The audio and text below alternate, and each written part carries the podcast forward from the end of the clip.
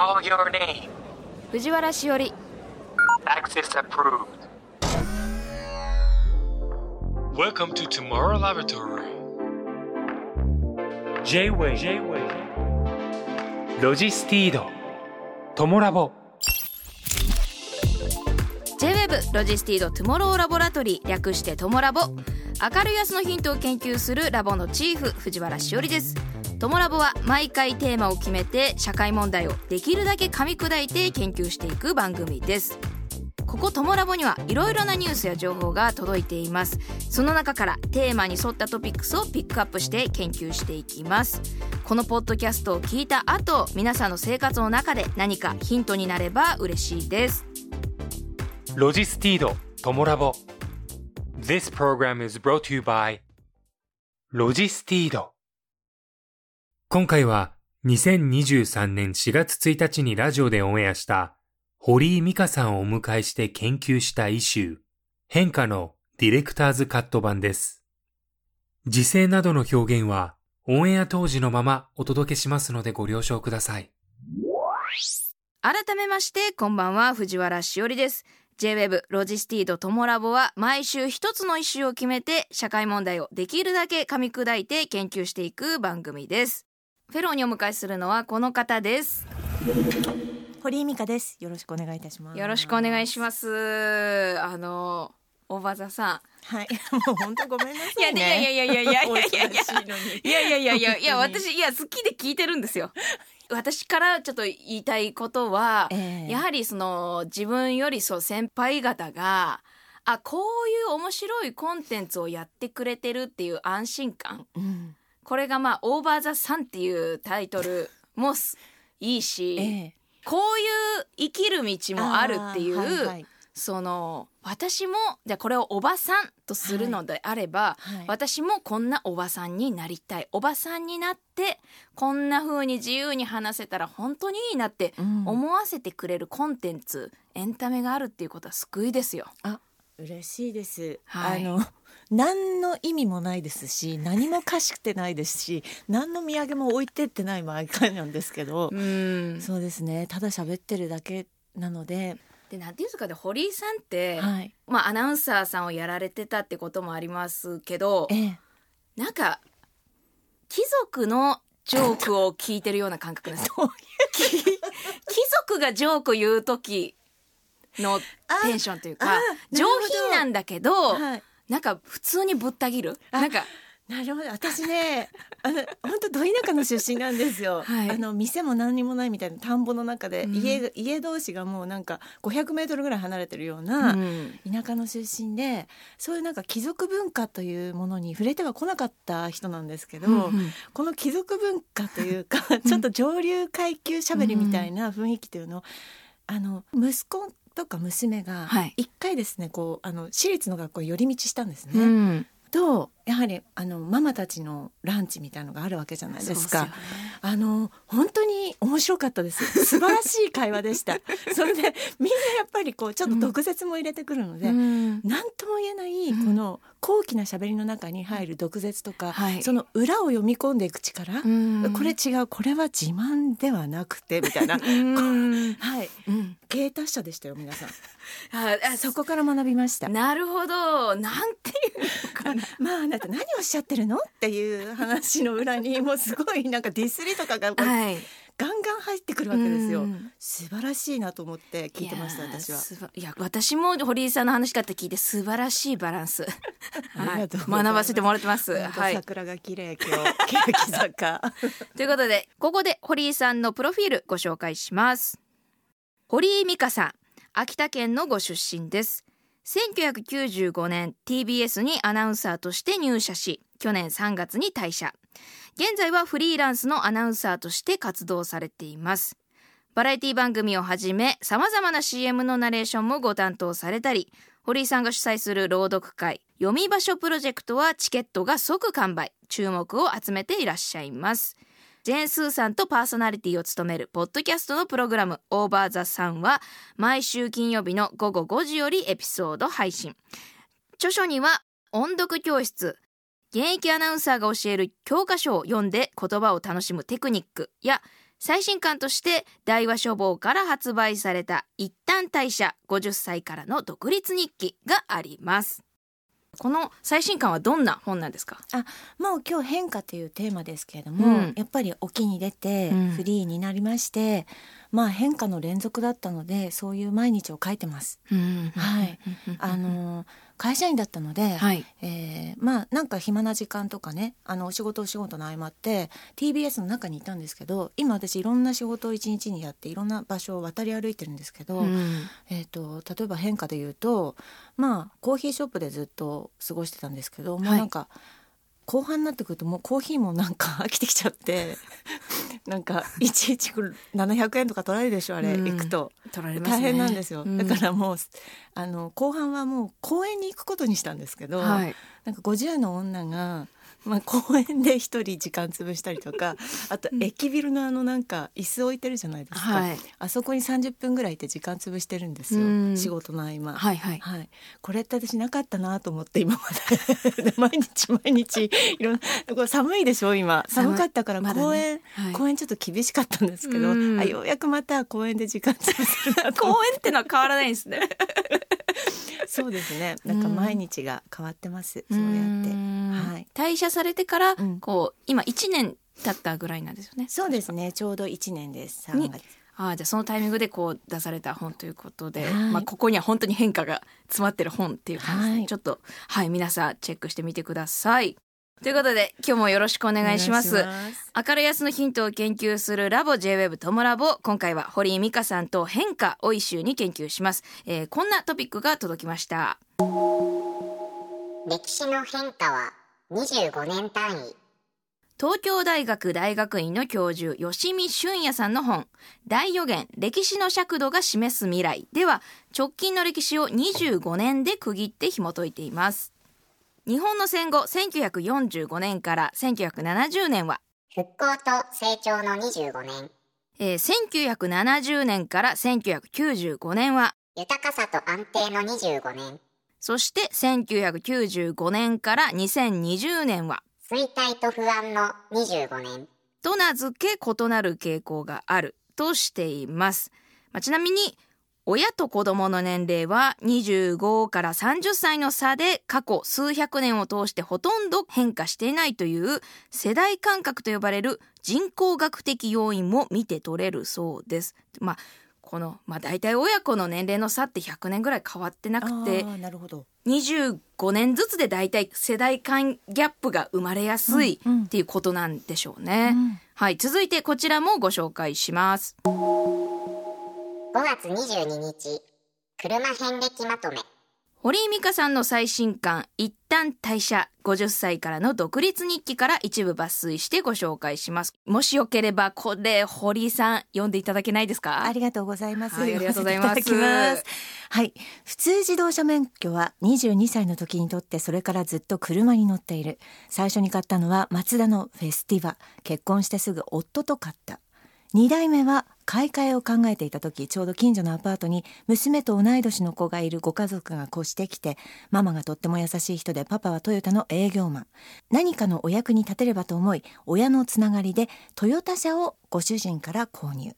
3代目はアクエリアスブルーに一目惚れしたワーゲンビートルのカブリオレコロンと丸いビートルの狭い後部座席にまだ小さい子供たちがすっぽり収まる様も可愛かった。4代目はジープ。それも相当いかついジープ。子供たちの体ももうすっかり大きくなっていたので広々とした室内のものに変えた。そして現在の5代目。満を持しての電気自動車である。去年1年間 TBS ラジオでスナック SDGs という番組を担当した。環境差別働き方など専門家を迎えて SDGs に関する問題を学んできた。その学びは自分にも相当の意識の変化を起こした。まだ世間の評価は分かれるがそれでも CO2 削減のため車もガソリン車から乗り換えるのにいいタイミングだったのかもしれない。そんな思いで我が家に迎えた電気自動車だった。ありがとうございます。これ車遍歴ということなんですけれども、大体これ約25年間ぐらいのことですか？そうですねちょうどね。うーん。まあ、この、まあ、車の遍歴ではあったんですけど、まあ、いろんな時期があったのかなって思うんですけど、うん。どんな心境だったのかも改めて教えていただけますか？やっぱ見てみるとそうですね。最初の4代はなんか家族のためとか子供のためとか用途をそっちに向けてますよね。ではい。5代目になってやっぱり子供たちが大きくなって、まあ自分をすごく見つめるというか自分自身で生きていくみたいなうん。モードに入ってきたんですけど、うんうん。その時になんか外とか自分のつながりで選んだって感じですかね。なるほどなるほど、うん。あこれ20まあ5年の中で、うん。まあなまあ一つで選べるわけじゃないと思うんですけどこう印象的だったこととか、うんまああとこの25年間っていう一括りにして思うこととかでもいいんですけど、うん。どんなことを思われます？なんか昔の25年ってそんなに変化ってなかったと思うんですよね。うん。その大昔から今までの25年っていうのは。ただなんか最近本当にその25年のスパンで動くものってものすごい変化のなんかスピードが速いじゃないですか、はい。あの藤原さんが25年前どういう感じだったのかちょっとわかんないんですが小学生？子供？子供。子 子供。供子供。小学生ですね。小学生。小あ7歳ぐらい。そうですよね。だからこの25年って言われるともう私の人生みたい。私が今うん。ど真ん中で生きてきた人生がこの25年間っていう感じですかね。25年前って私、うん。ほんの一瞬前なんですよ。なんかうんうんうんうん。感覚で言うと。なんだけど25年前って本当に携帯もなくて、そうですよね。はいうんで私就職試験がちょうど278年前なんですけどその時の就職試験であのでっかいお部屋に黒電話があって、はい。で、はい黒電話について5分間フリートークしなさいっていうで でも普通だから黒電うん話みんなの家の黒電話だから。はい。ででその時になんか勉強の一環を兼ねていろんなところのセミナーに行ってたんですよ、うんその就職試験対策のために。はい。で NTT かなんかのセミナーになんか新聞見てねあの行ったんですけどたらこれからは一人一人が電話を持つ時代になると。はでその時ってまだなんで政治家の秘書さんとかが黒電話でっかいのを持ってるのがうん。まあベストな時代ですけどこれからはみんなが持って子供も持つようになるみたいなうわーみたいな感じだったんですよ、うん。まさかまさかみたいな。あでそれを聞いてで黒電話のその試験に行った時に、はい。いろんな人たちがこうチャレンジしてみんなはこう電話してお母さんに電話したりとか、うん。テレビショッピングしたんだけども私それ聞いてたのでなんかその25年後30年後の黒電話の先行きみたいな話をしたら、はい。結構面接官が喜んでくれたんですよ。うんそのどうしてそんなことを知ってるんだみたいな感じで。うん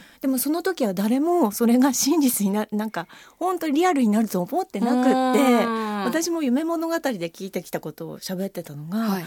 もうあっという間にこんな感じなので当たり前になっちゃってますもんね。そううんだからすごくあの私が25年前にいろんな社会人としてのスタートとか家族を持ってのスタートの時と、うん。今ではまるで現状が違います。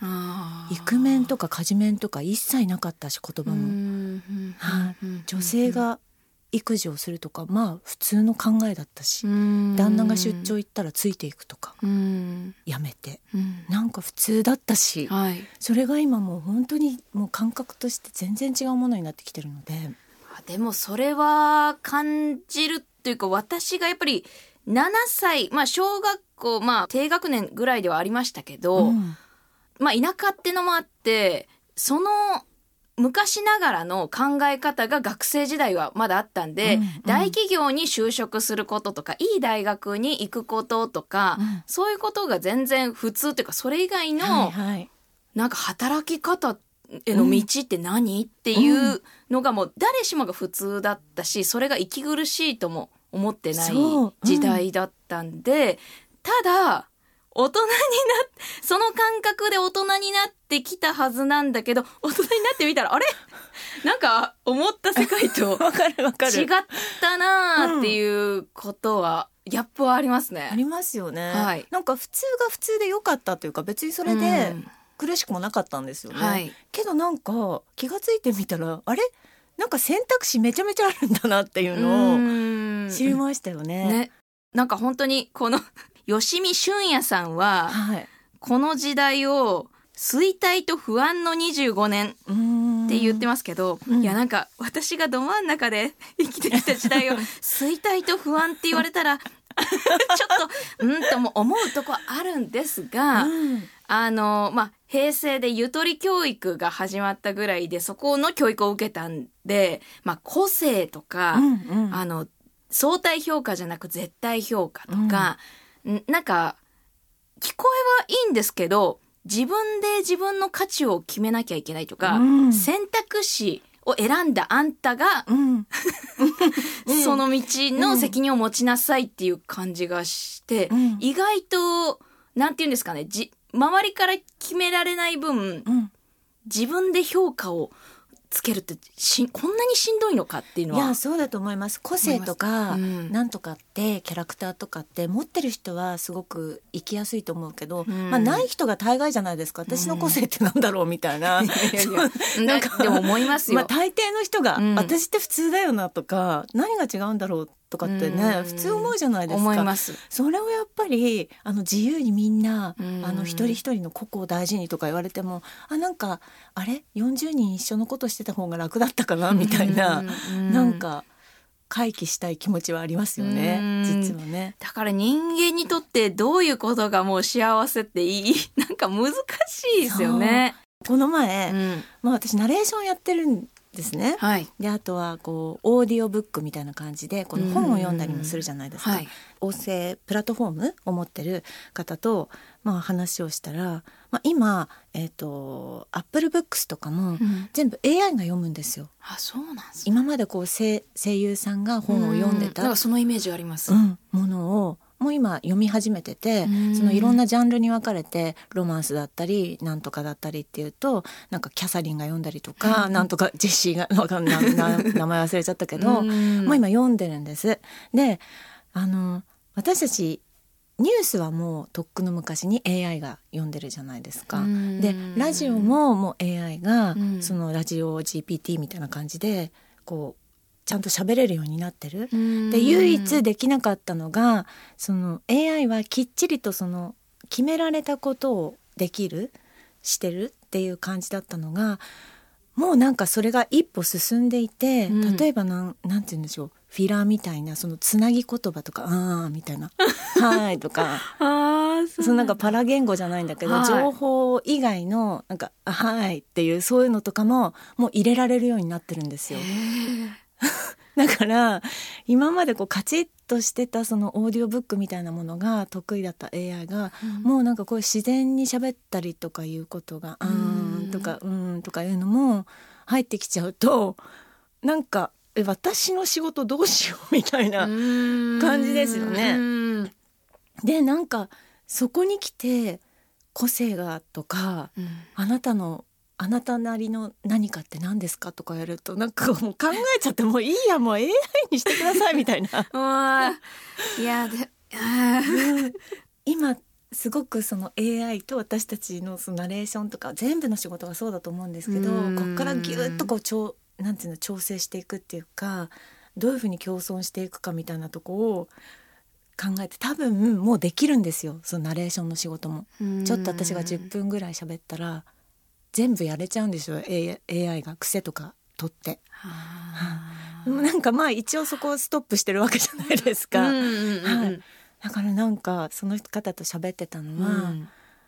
規定とかその何十人とかでこう同じことするじゃなくて、うん。自分が何が違うんだろうとか、そうですよね。だから今までなかっうたん。苦しみみたいなものに急に向き合わなきゃいけない時代になるかもってことですよね、だから人間って便利になったら幸せになっていくはずだって思ってる 思ってたんだけどあれなんかすごく便利になってるけどまあ苦しみも増えたなっていう。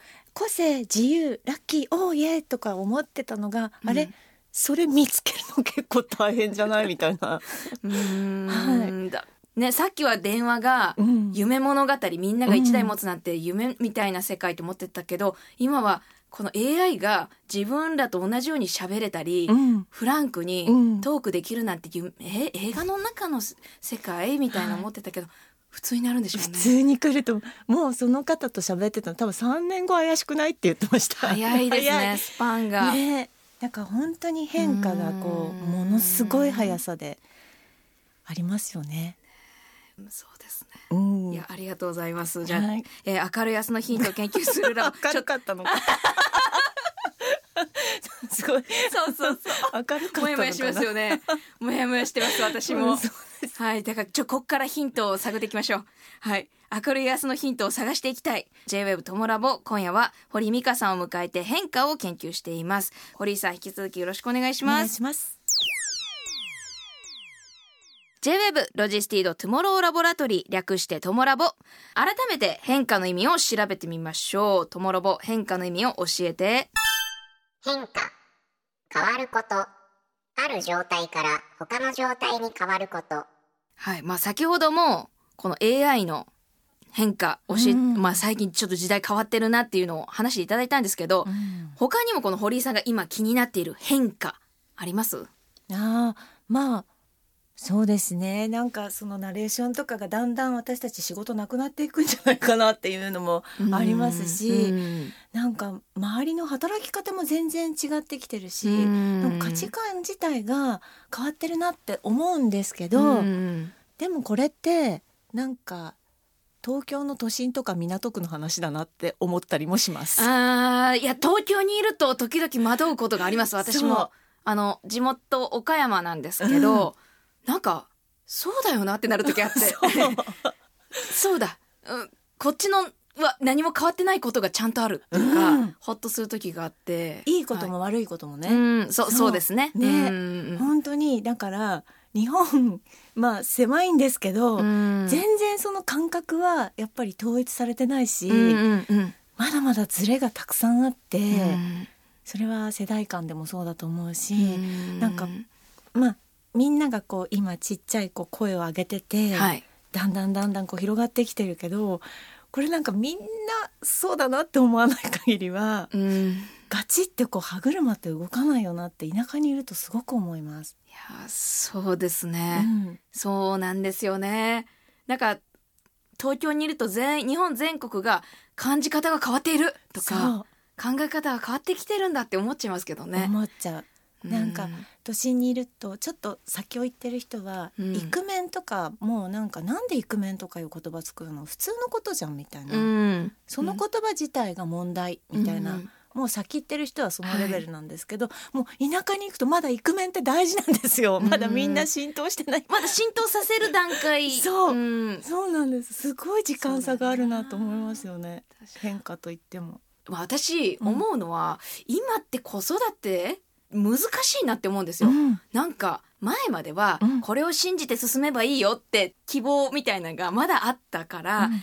こうしたらいいんじゃないとか言えたような気がするんですけど今ってどうアドバイスしていいか難しいだろうなと思って。いや思います、うん。私たちの時は、はい。まあ親の話をこう、まあ、8割聞いてた。その上の世代はもう親の言うことが絶対だったわけじゃないですか。それがだんだん薄れてきてまあこの何年か前からやっぱうちの子供たちもそうだけど自分は自分とか、うん家族の中でも親は親の考えうんみたいな、えー子たちですよね。うんでそれがまあ世間的にもいいとされてるし、うん親の考えを押し付けてはいけない。うん子供は子供みたいな全然家族の形もその親の影響力も変わってきてるから変わってる気がしますね。うん、そうですね。なんかお子さんと話してて価値価値観とかあやっぱこの世代は違うんだなとかうん。感じることってあります？あります。例えば就職にしても、うん、えっ、とまあいわゆるちゃんとした企業に勤めてとか、うん、何十年勤め上げてとかまあ私は親からそれを言われてきた。多分田舎だったので 藤原さんもそうかもしれないんですけど、うん。はい、それこそ私公務員になれってずっと言言われて育ったので、なんだけどまあ今の子たち本当に、えー、と自由にその働き方を選びたいし、うん。もう今選べるなんか土壌があるみたいで、うん。あとそのファーストキャリアはちゃんとしたところでやってそれからあとスキルをつけるためにいろんな会社を渡り歩きたいみたいな子たちも多いんですけど、うん。今やもうファーストキャリアですらなんかあの自由でいいかなみたいなそのフリーから始めて30ぐらいから働こうとか、はいはいはいはい。もう全然違いますよね。ああ、いや本当にちょっとのズレなんですよね。私が本当にその狭間でした。うんうん私が、まあ、2020年が30歳なんですけど、うんこの時ってちょうど真ん中にでちょっと下はそういう自由な就職の考えで、うんうんちょっと上はバチバチのまだその大企業とか大手とかそういう考えの本当にちょっとした差なんですよ。3個上、うん。3個下ぐらいの。うん、あわかる。それぐらいの 狭間にいるんですよ。だからどっちもの感覚わかるけど、うん。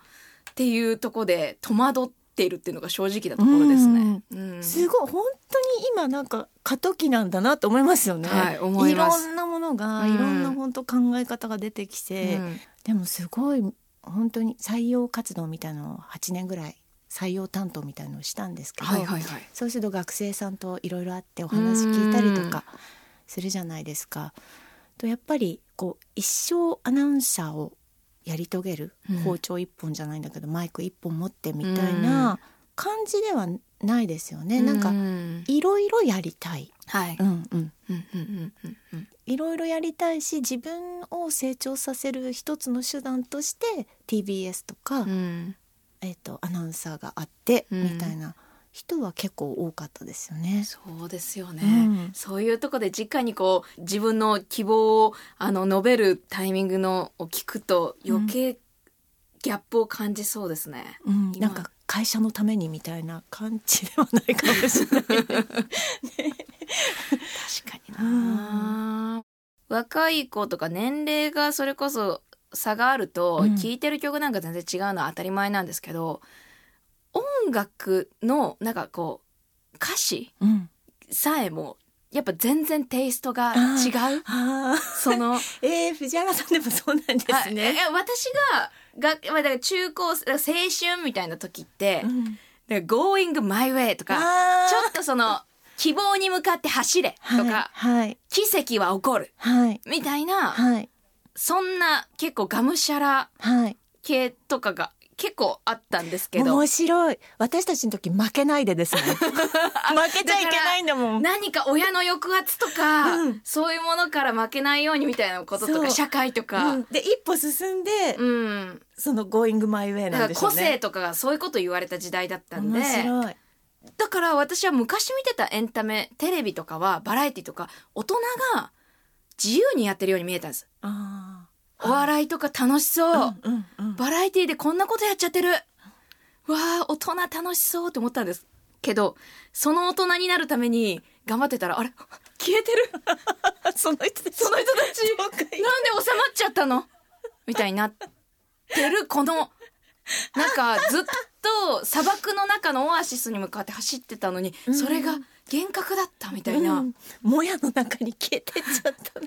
で今がまあちょっと若い子、まあ、青春とかを迎えてる子にた、が聴いてる曲とか聴いたりするともちろん中には希望の曲あるんですけどシンプルな100%純度な希望じゃないんですよね、うん。なんかこういうこともあるけどさ。ああ、へえ。なんか自分な理解はされない世の中でも生きていこうよみたいな。なんかこのなんか絞り出したような希望になってて、え面白い。あなんかやっぱり一筋縄じゃ社会がいかないってもう子供の時点で気づいてんだ、ん、うん。それがもう響いちゃってるってことはうん、分かってんだよね、うん、うんそれは確かにもう学生時代から地球はもうそろそろエネルギーがなくなってきてみたいなことを散々聞かされてて。えー面白い。こう未来への希望「Going my way」とか言ってる場合じゃないよなって歌聞いてるとそりゃそうかと思って、へーだから音楽とかやっぱエンタメに如実に出てんだありますね。と思っあ面白い。私たちだって私たちの歌詞は、うん、きっと来ないけど雪の中ずっと待つみたいな。いやでもいい女なんだよな。と君は来ないとかそういうやつばっかりですもん。いやでも結構ムーなロマンチックだなって思いますよ。そのあまたそそうねその時代ってう、ん、なんか男も女も、うん、なんか諦めなかった、うん、そう。諦めなんか臨機応変に対応しなかったんだよね。ん。なんかこれこもうここで行こうみたいな。待てばなんとかなるみたいな。あーだからドラマを感じるのか。なんか今ってこうすると叩かれるとか、うん。こうするとかっこ悪いっていうのがなんかもう浸透しちゃってるからあんまりそうはみ出す人みたいなのいないですよね。いないんですけど。こう自由に身軽にこう変えられるじゃないですか、き方も考え方も、ううんん音 音楽に見る。い。いやまあだからいやちょっと最近感じた変化はえー、それでしたね。うん。なんかうん。明るい明日のヒントを研究しているここトモラボ。今回の一周は変化。フェローとして堀井美香さんをお迎えしていますがここからはこんなトピックご紹介します。子供に休みを。ラーケーションコロナ禍ではワーケーションという言葉と概念が広く知られるようになりましたが、愛知県では保護者の休暇に合わせて子供も学校を休めるラーケーションを全国で初めて導入すると2023年3月16日に発表しました。えーこの学習のラーニングと、えー休暇のバケーションを合わせてラーケーションという意味で、まあ、校外学習活動の日という意味でもあるそうなんですけど登校しなくても1年のうち3日まで欠席にはならないお休みを取ることが可能、2023年度の2学期以降愛知県の公立小中高校などに順次導入するとのことです。堀井さんちょっとこのラーケーションはい。どうですか？えー、初めて、うん。初めて知りました。そうなんですね、はい。まあこれで本当へにー。最近導入されること発表されたばかりなんで、うん。新しい言葉ではあると思うんですけどね。えー、もうなんか私なんか子供にもう皆勤賞を目指し目指さなきゃどうすんのみたいなことをずっと言ってたんで、こういう皆勤賞取れないじゃんみたいな。なんかいやいやいや。あれ何だったんだろすよ。うって今思います。思いました、あはでもいろんなことをしようとしてんだなっていうのは感じますね。い、ねまあでも言うて1年のうち3日欠席にはならないお休みですから、うん。まあすっごい1週間とか言うとそうだね。あれですけどなんかちょっとビビってますよね。もうちょっとやってほしいですよねやるんだったらね。あとはちょっと教師側に寄り添うとするならばこれ先生側の、まあ、ケアっていうか、うん。カリキュラムが、うん。カリキュラムそのままで3日間休まれると大変ですけど、うん。カリキュラム自体も、まあ、ちょっと緩めていかないと、うん。結局幸せが先生に来るのかなっていうのはちょっと、まあ、感じましたね。うん。うん。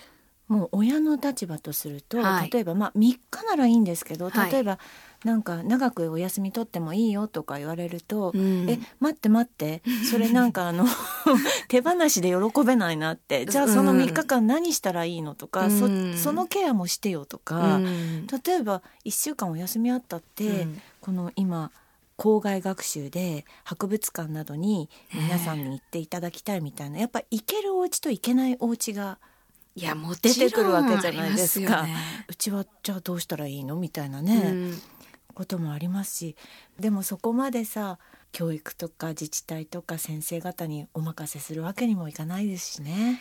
会社の有給とかと一緒で休めるんかなみんなと思いますね。あなんーかいやそうですね。3日休んでいいって言われても最初はみんな休まないんじゃないかな、うん、昔は有給なんて口にするのもはばかられた新人の時は「うん有給取っていいですか?」とか。うん。でもまあいろんな問題があって今有給を取らないとあのお咎めがあるうん。ので、会社も上司からもうしつこく有給取ってください取ってくださいってうん。メールが来るんですうね。ん。なんかすごいいい変化じゃないですか。うんうんうん。ね、あちゃんとそういう感じには、まあ、なってるんですうね。ん。うん。ただそれがやっぱりまだ大企業だけだったりとか、うん。そのルールがちゃんとしてる会社でしか行き分かってなかったりするとまああともう一息ですよね。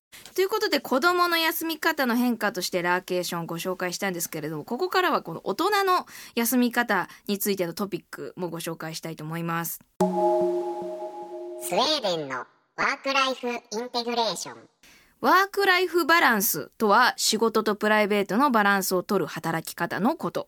対してワークライフインテグレーションは仕事とプライベートを分けるのではなく統合してしまって心地のいいバランスに調整する考え方です。これは、えースウェーデンの呼び方、まあ、考え方みたいです。どうですかねまあそもそも堀井さんのワークライフバランス？うんうん。ってどんなんか意識してることとかありますか？